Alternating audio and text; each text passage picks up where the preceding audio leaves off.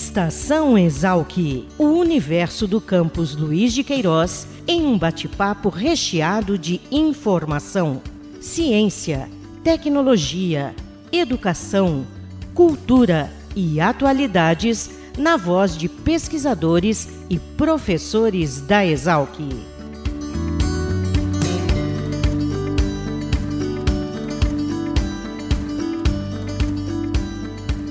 Olá, aqui é Caio Albuquerque e neste Estação Esalq vamos falar sobre aplicações da inteligência artificial e ciência de dados.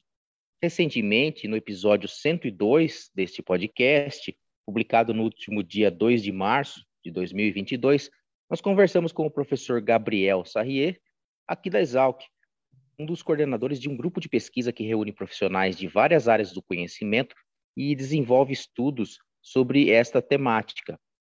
Quem quiser, é só procurar o episódio e ouvir nossa conversa com o professor Gabriel, que na época esteve acompanhado da jornalista Cláudia Asensio, que falou um pouco sobre o emprego da ciência de dados e novas tecnologias no campo da comunicação social. Bom, mas hoje seguimos com essa temática e convidamos o professor Antônio Almeida, do Departamento de Economia, Administração e Sociologia da Esalq. Tudo bem, professor Antônio? Obrigado por nos atender. Boa tarde, Caio. Boa tarde a todos e a todas. É uma satisfação estar aqui, Caio. Eu que agradeço muitíssimo você pela possibilidade de conversar sobre esses assuntos. Que bom, professor. Também, junto com o professor Antônio, convidamos o Gustavo Furlan, graduado em Educação Física, hoje pesquisador sobre as influências dessas novas tecnologias na vida das pessoas. Tudo bem, Gustavo? Boa tarde, Caio. Boa tarde, professor Antônio. Um prazer estar aqui com vocês hoje. Obrigado pelo convite e pela possibilidade de estar conversando sobre as atividades do nosso grupo. Legal. O professor Antônio coordena, junto com o professor Gabriel, uma série de atividades sobre inteligência artificial, ciência de dados e robótica aplicada e orienta estudos desenvolvidos nessas áreas do conhecimento. Professor, em que momento da inteligência artificial nós estamos vivendo e como é que essa área tem influenciado o nosso cotidiano? Bom, Caio, é uma pergunta bastante ampla, né?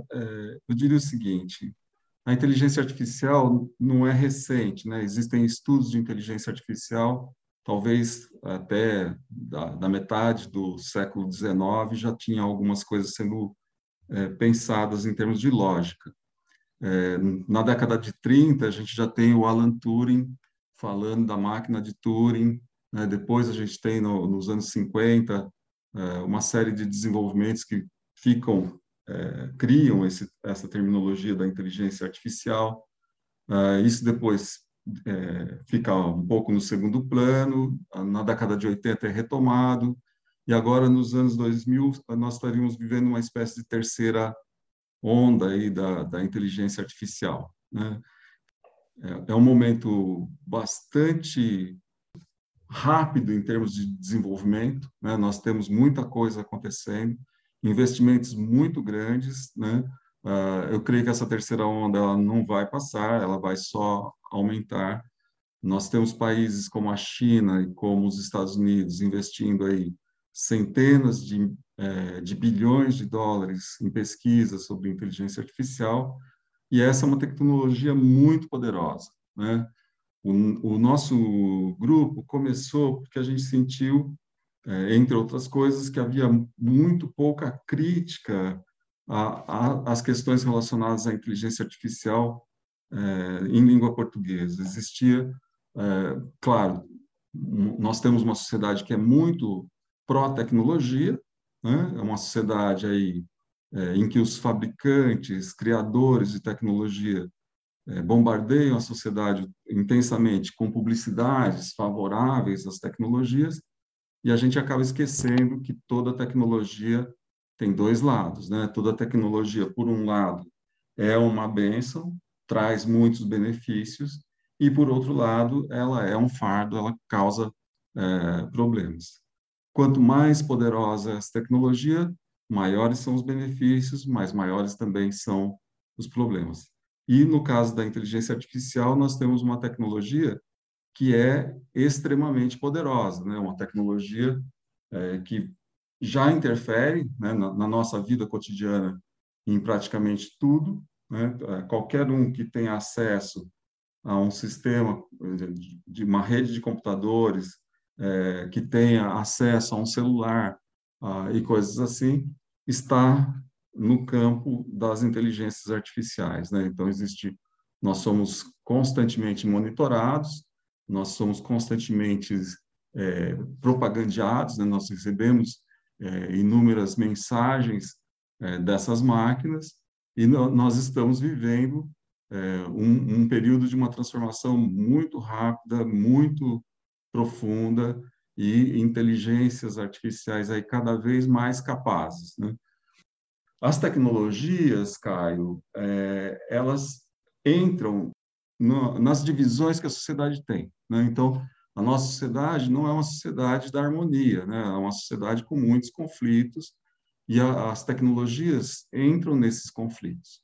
E as inteligências artificiais também têm sido trazidas para esses conflitos, né? Nos conflitos eleitorais, enfim, em todas as questões que a gente vive aí cotidianamente. Então, as tecnologias, elas substituem o trabalho humano em muitos sentidos. E o próprio termo inteligência artificial já sugere o que essas tecnologias de inteligência artificial querem substituir. Ou seja, querem substituir o trabalho simbólico, aquilo que a gente normalmente chama de inteligência.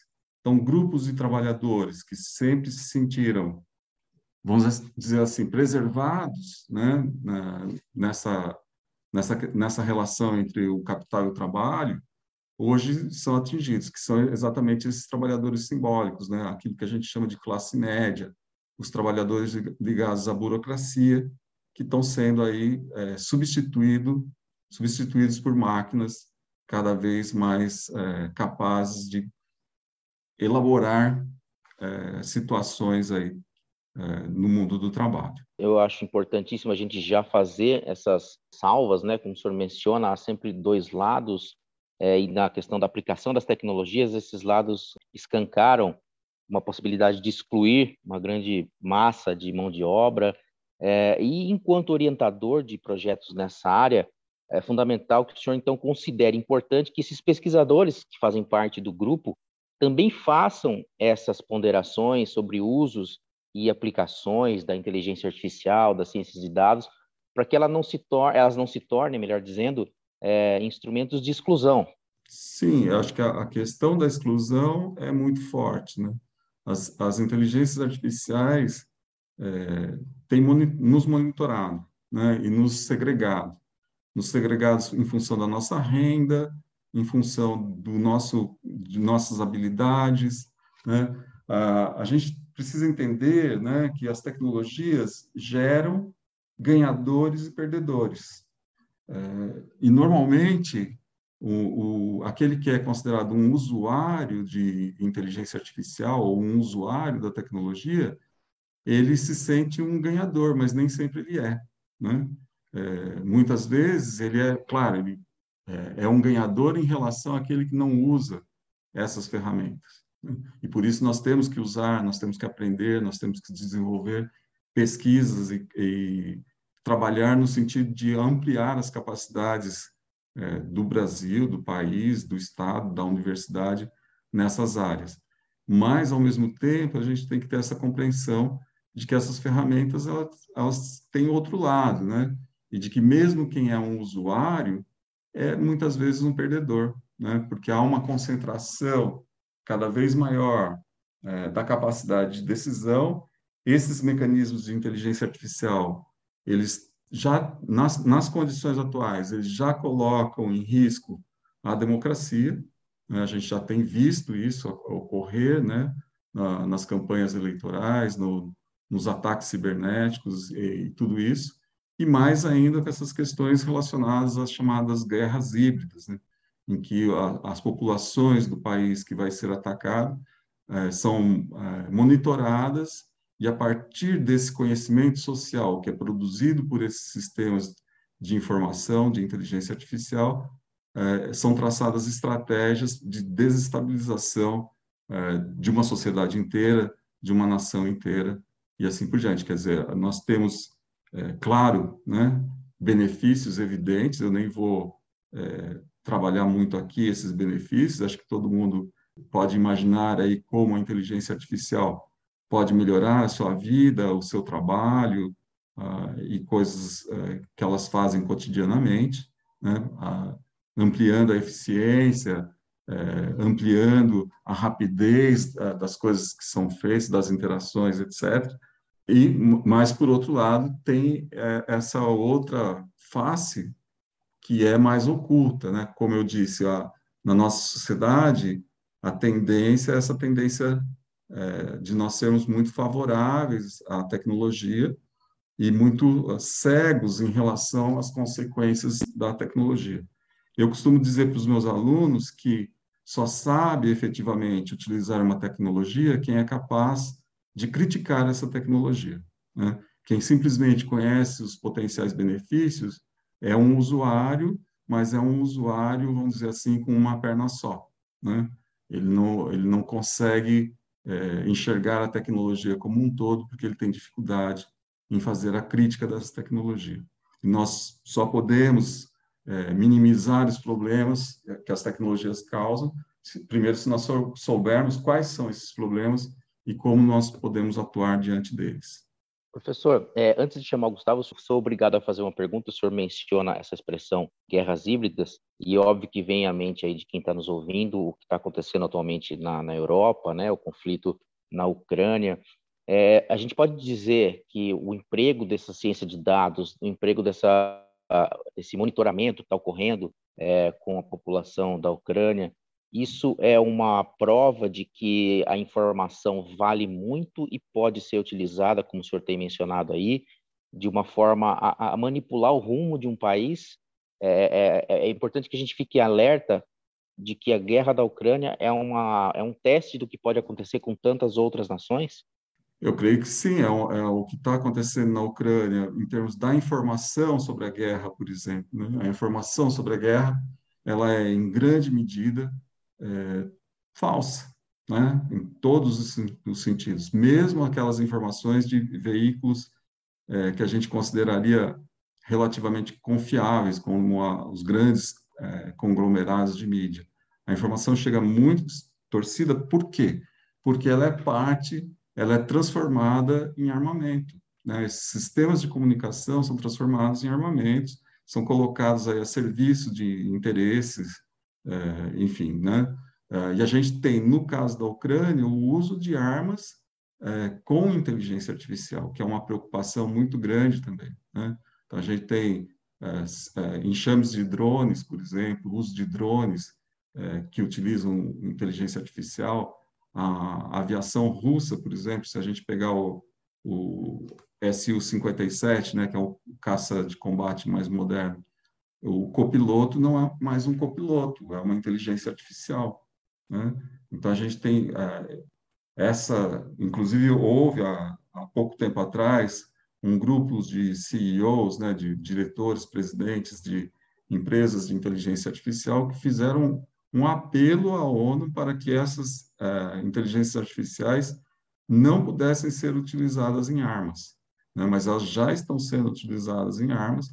A guerra da Armênia, né, Nagorno-Karabakh, agora, entre a Armênia e a Azerbaijão, utilizou esses tipos de armamentos de inteligência artificial com uma eficiência muito superior, né, àquelas dos armamentos comuns, vamos dizer assim.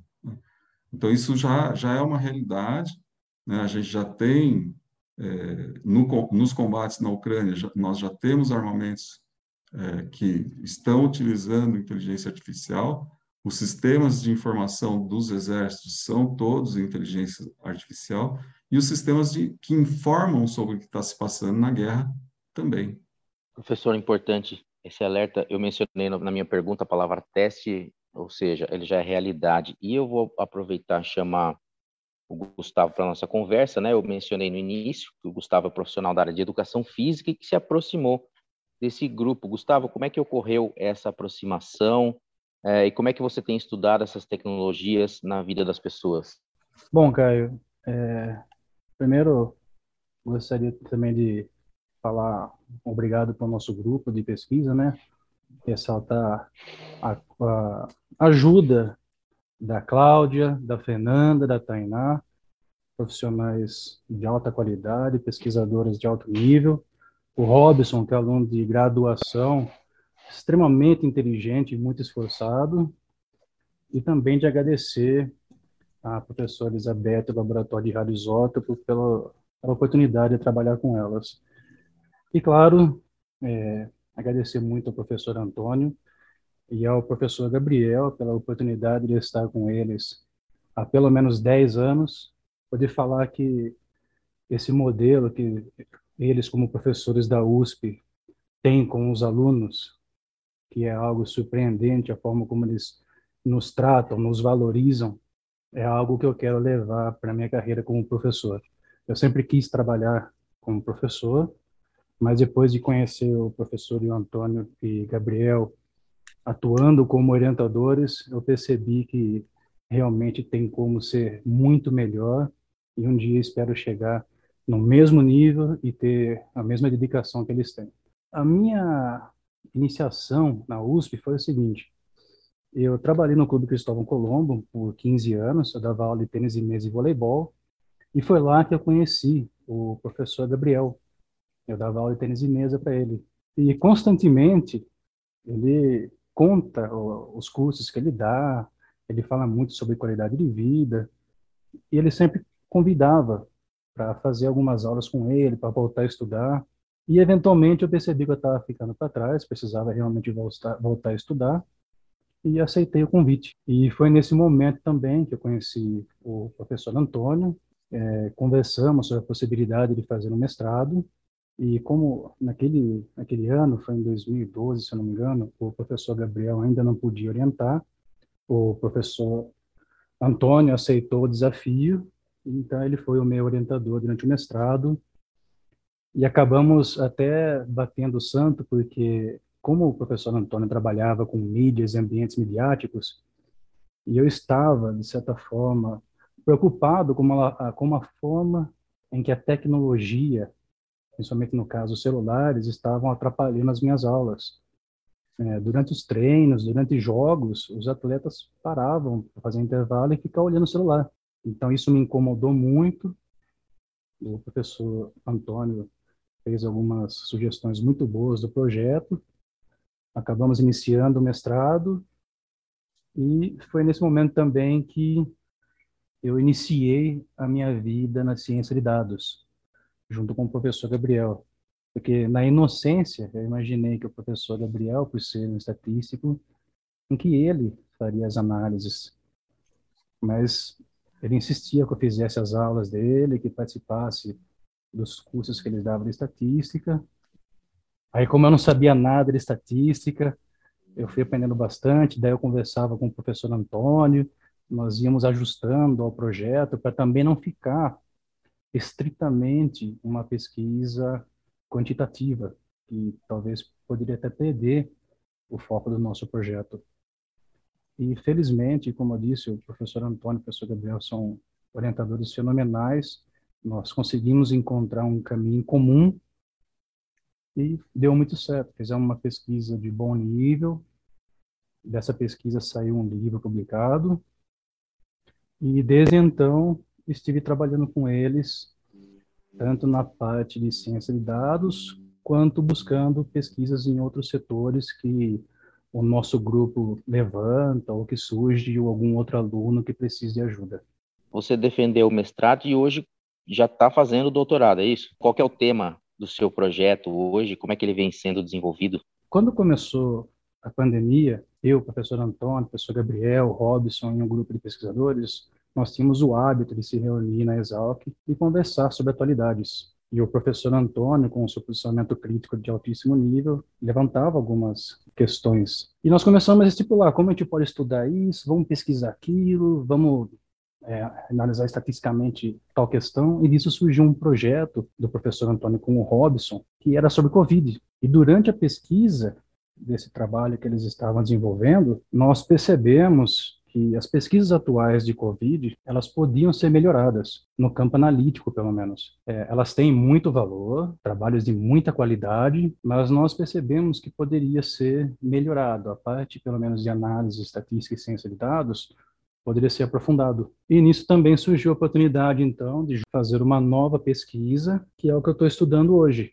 que é a Covid e a qualidade de vida no Brasil, vista sob a perspectiva da ciência de dados e a inteligência artificial. E que, nesse momento, nós estamos buscando parceria com outras universidades para poder submeter o projeto ao Comitê de Ética, porque uma das partes do meu projeto é fazer essa pesquisa não só no Brasil, mas pegar as informações de qualidade de vida dos brasileiros e poder comparar com outras nações. Então, nós temos um pequeno trabalho aí para fazer com o Comitê de Ética, que vai ser complicado, mas vai dar tudo certo, porque é uma pesquisa válida. E também estamos fechando uma parceria de análise de dados com uma universidade de grande renome. Ainda não podemos abrir o jogo, porque os detalhes de contrato estão sendo discutidos, mas tanto para o meu trabalho, mas como para o nosso grupo, é uma grande oportunidade e nós poderemos...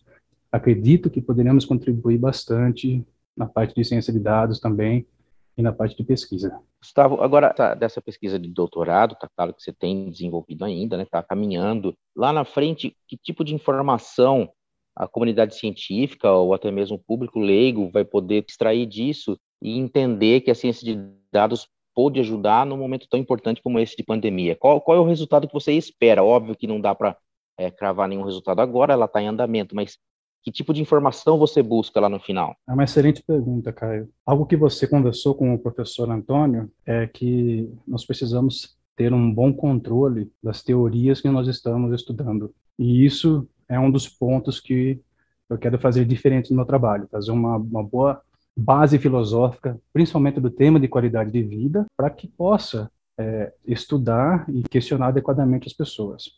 Desse trabalho, eu gostaria, né, de apontar em que nível a qualidade de vida foi impactada. Lógico que vai depender de quantas pessoas participarem do projeto, mas eu acredito que nós teremos possibilidade, sim, de apontar em diversos níveis como a qualidade de vida, principalmente do brasileiro, foi influenciada pela pandemia, pelos lockdowns e por dificuldades em questões de mobilidade, de trabalho, e também uma parte bem interessante, que será o último processo do meu trabalho, é que nós estaremos criando um robô, que o Gabriel gosta muito de falar, né, na parte de robótica aplicada, em que nós pegaremos o resultado do nosso trabalho em forma de algoritmo, né, nós vamos treinar com machine learning e inteligência artificial, nós vamos colocar isso no servidor da USP, se passar pelo comitê de ética, claro, onde as pessoas, alunos, nós vamos tentar também abrir para a sociedade, eles poderão acessar esse questionário, eles respondem as perguntas que nós vamos estar colocando lá, e o algoritmo ele vai se atualizando conforme o banco de dados vai aumentando. Quanto mais pessoas responder, mais refinado fica a resposta, ela fica mais precisa. Então, nesse trabalho, ele terá o cunho acadêmico, científico, que nós vamos estar divulgando, mas também tem o objetivo de retornar para a sociedade uma ferramenta de avaliação em que eles podem estar acessando e verificando seu nível de qualidade de vida. E esse sistema, nós pretendemos que ele fique no servidor da USP e outros pesquisadores também possam estar tendo acesso a esse banco de dados e usando em suas pesquisas.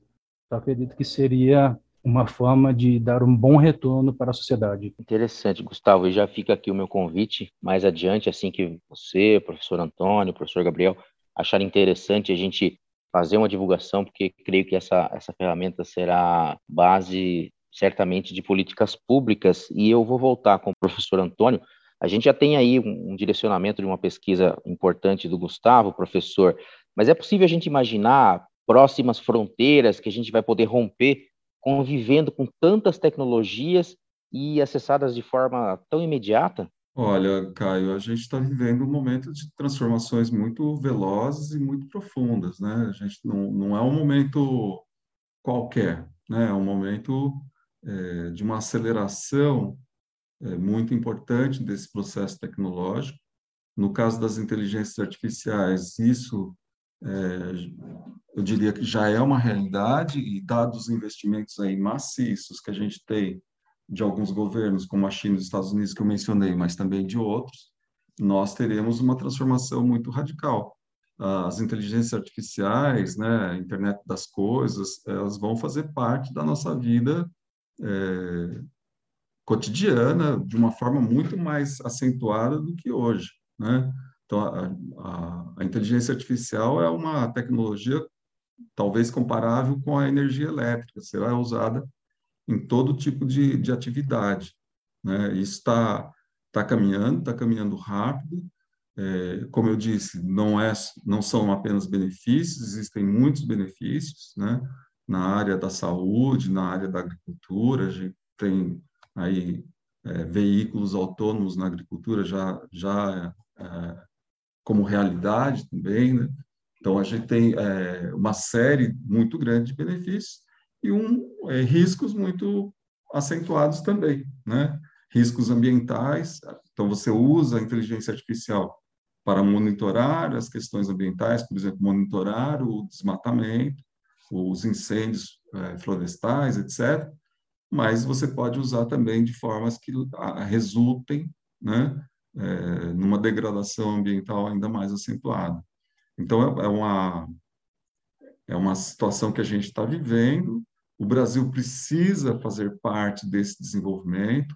Recentemente, o governo lançou aí a Estratégia Brasileira de Inteligência Artificial, que era necessária, mas que ainda é muito aquém daquilo que é a necessidade do país, né? Essa estratégia de inteligência artificial, Estratégia Brasileira de Inteligência Artificial, ela ainda é muito precária para aquilo que a gente precisa, né?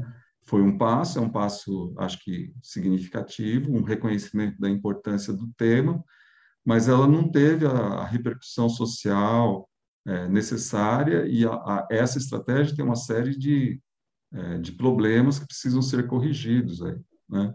Então, a gente tem muita coisa a fazer, a universidade precisa se envolver mais com essas questões e precisa ajudar os alunos na formação, não só de adquirir habilidades para trabalhar com inteligência artificial, mas também uma capacidade de enxergar esses instrumentos de uma forma crítica, né? De uma forma responsável, de uma forma inteligente. Professor Antônio Almeida, do Departamento de Economia, Administração e Sociologia, pesquisador Gustavo Furlan, eu agradeço a ambos por me ajudar a fazer mais um podcast Estação Esalq, e eu queria que vocês ficassem à vontade para fazer uma ponderação final. Caio, em primeiro lugar, gostaria muito de te agradecer a oportunidade de estar aqui, de divulgar o nosso trabalho, né? Dizer que esse é um tema absolutamente fundamental para a universidade e para o país, para as empresas e para a sociedade brasileira. Então, é um tema que merece uma atenção muito cuidadosa, muito especial, porque é um tema que já faz parte do nosso presente e certamente estará com muito mais força ainda no nosso futuro. Obrigado. Também gostaria de agradecer a oportunidade, Caio, o convite de poder estar conversando com vocês e expondo um pouco do nosso trabalho. Fica o convite a todos que estiverem ouvindo a participar dos nossos grupos de pesquisa e cursos. Nós costumamos dar vários cursos, tanto de análise quanto de estudo de como essas tecnologias podem impactar a nossa vida. O professor Antônio assume essa parte de mostrar para a gente como a tecnologia atua dos dois lados, que é algo muito interessante. Então, fica o convite a todos para participar disso com a gente. Obrigado mais uma vez. Obrigado mais uma vez. E a você também que nos acompanhou, lembro que o descritivo desse episódio contém o contato do grupo de pesquisa aqui da Esalq, da USP em Piracicaba, que atua com inteligência artificial, ciência de dados e robótica aplicada. Nos encontramos no próximo Estação Esalq. Até mais!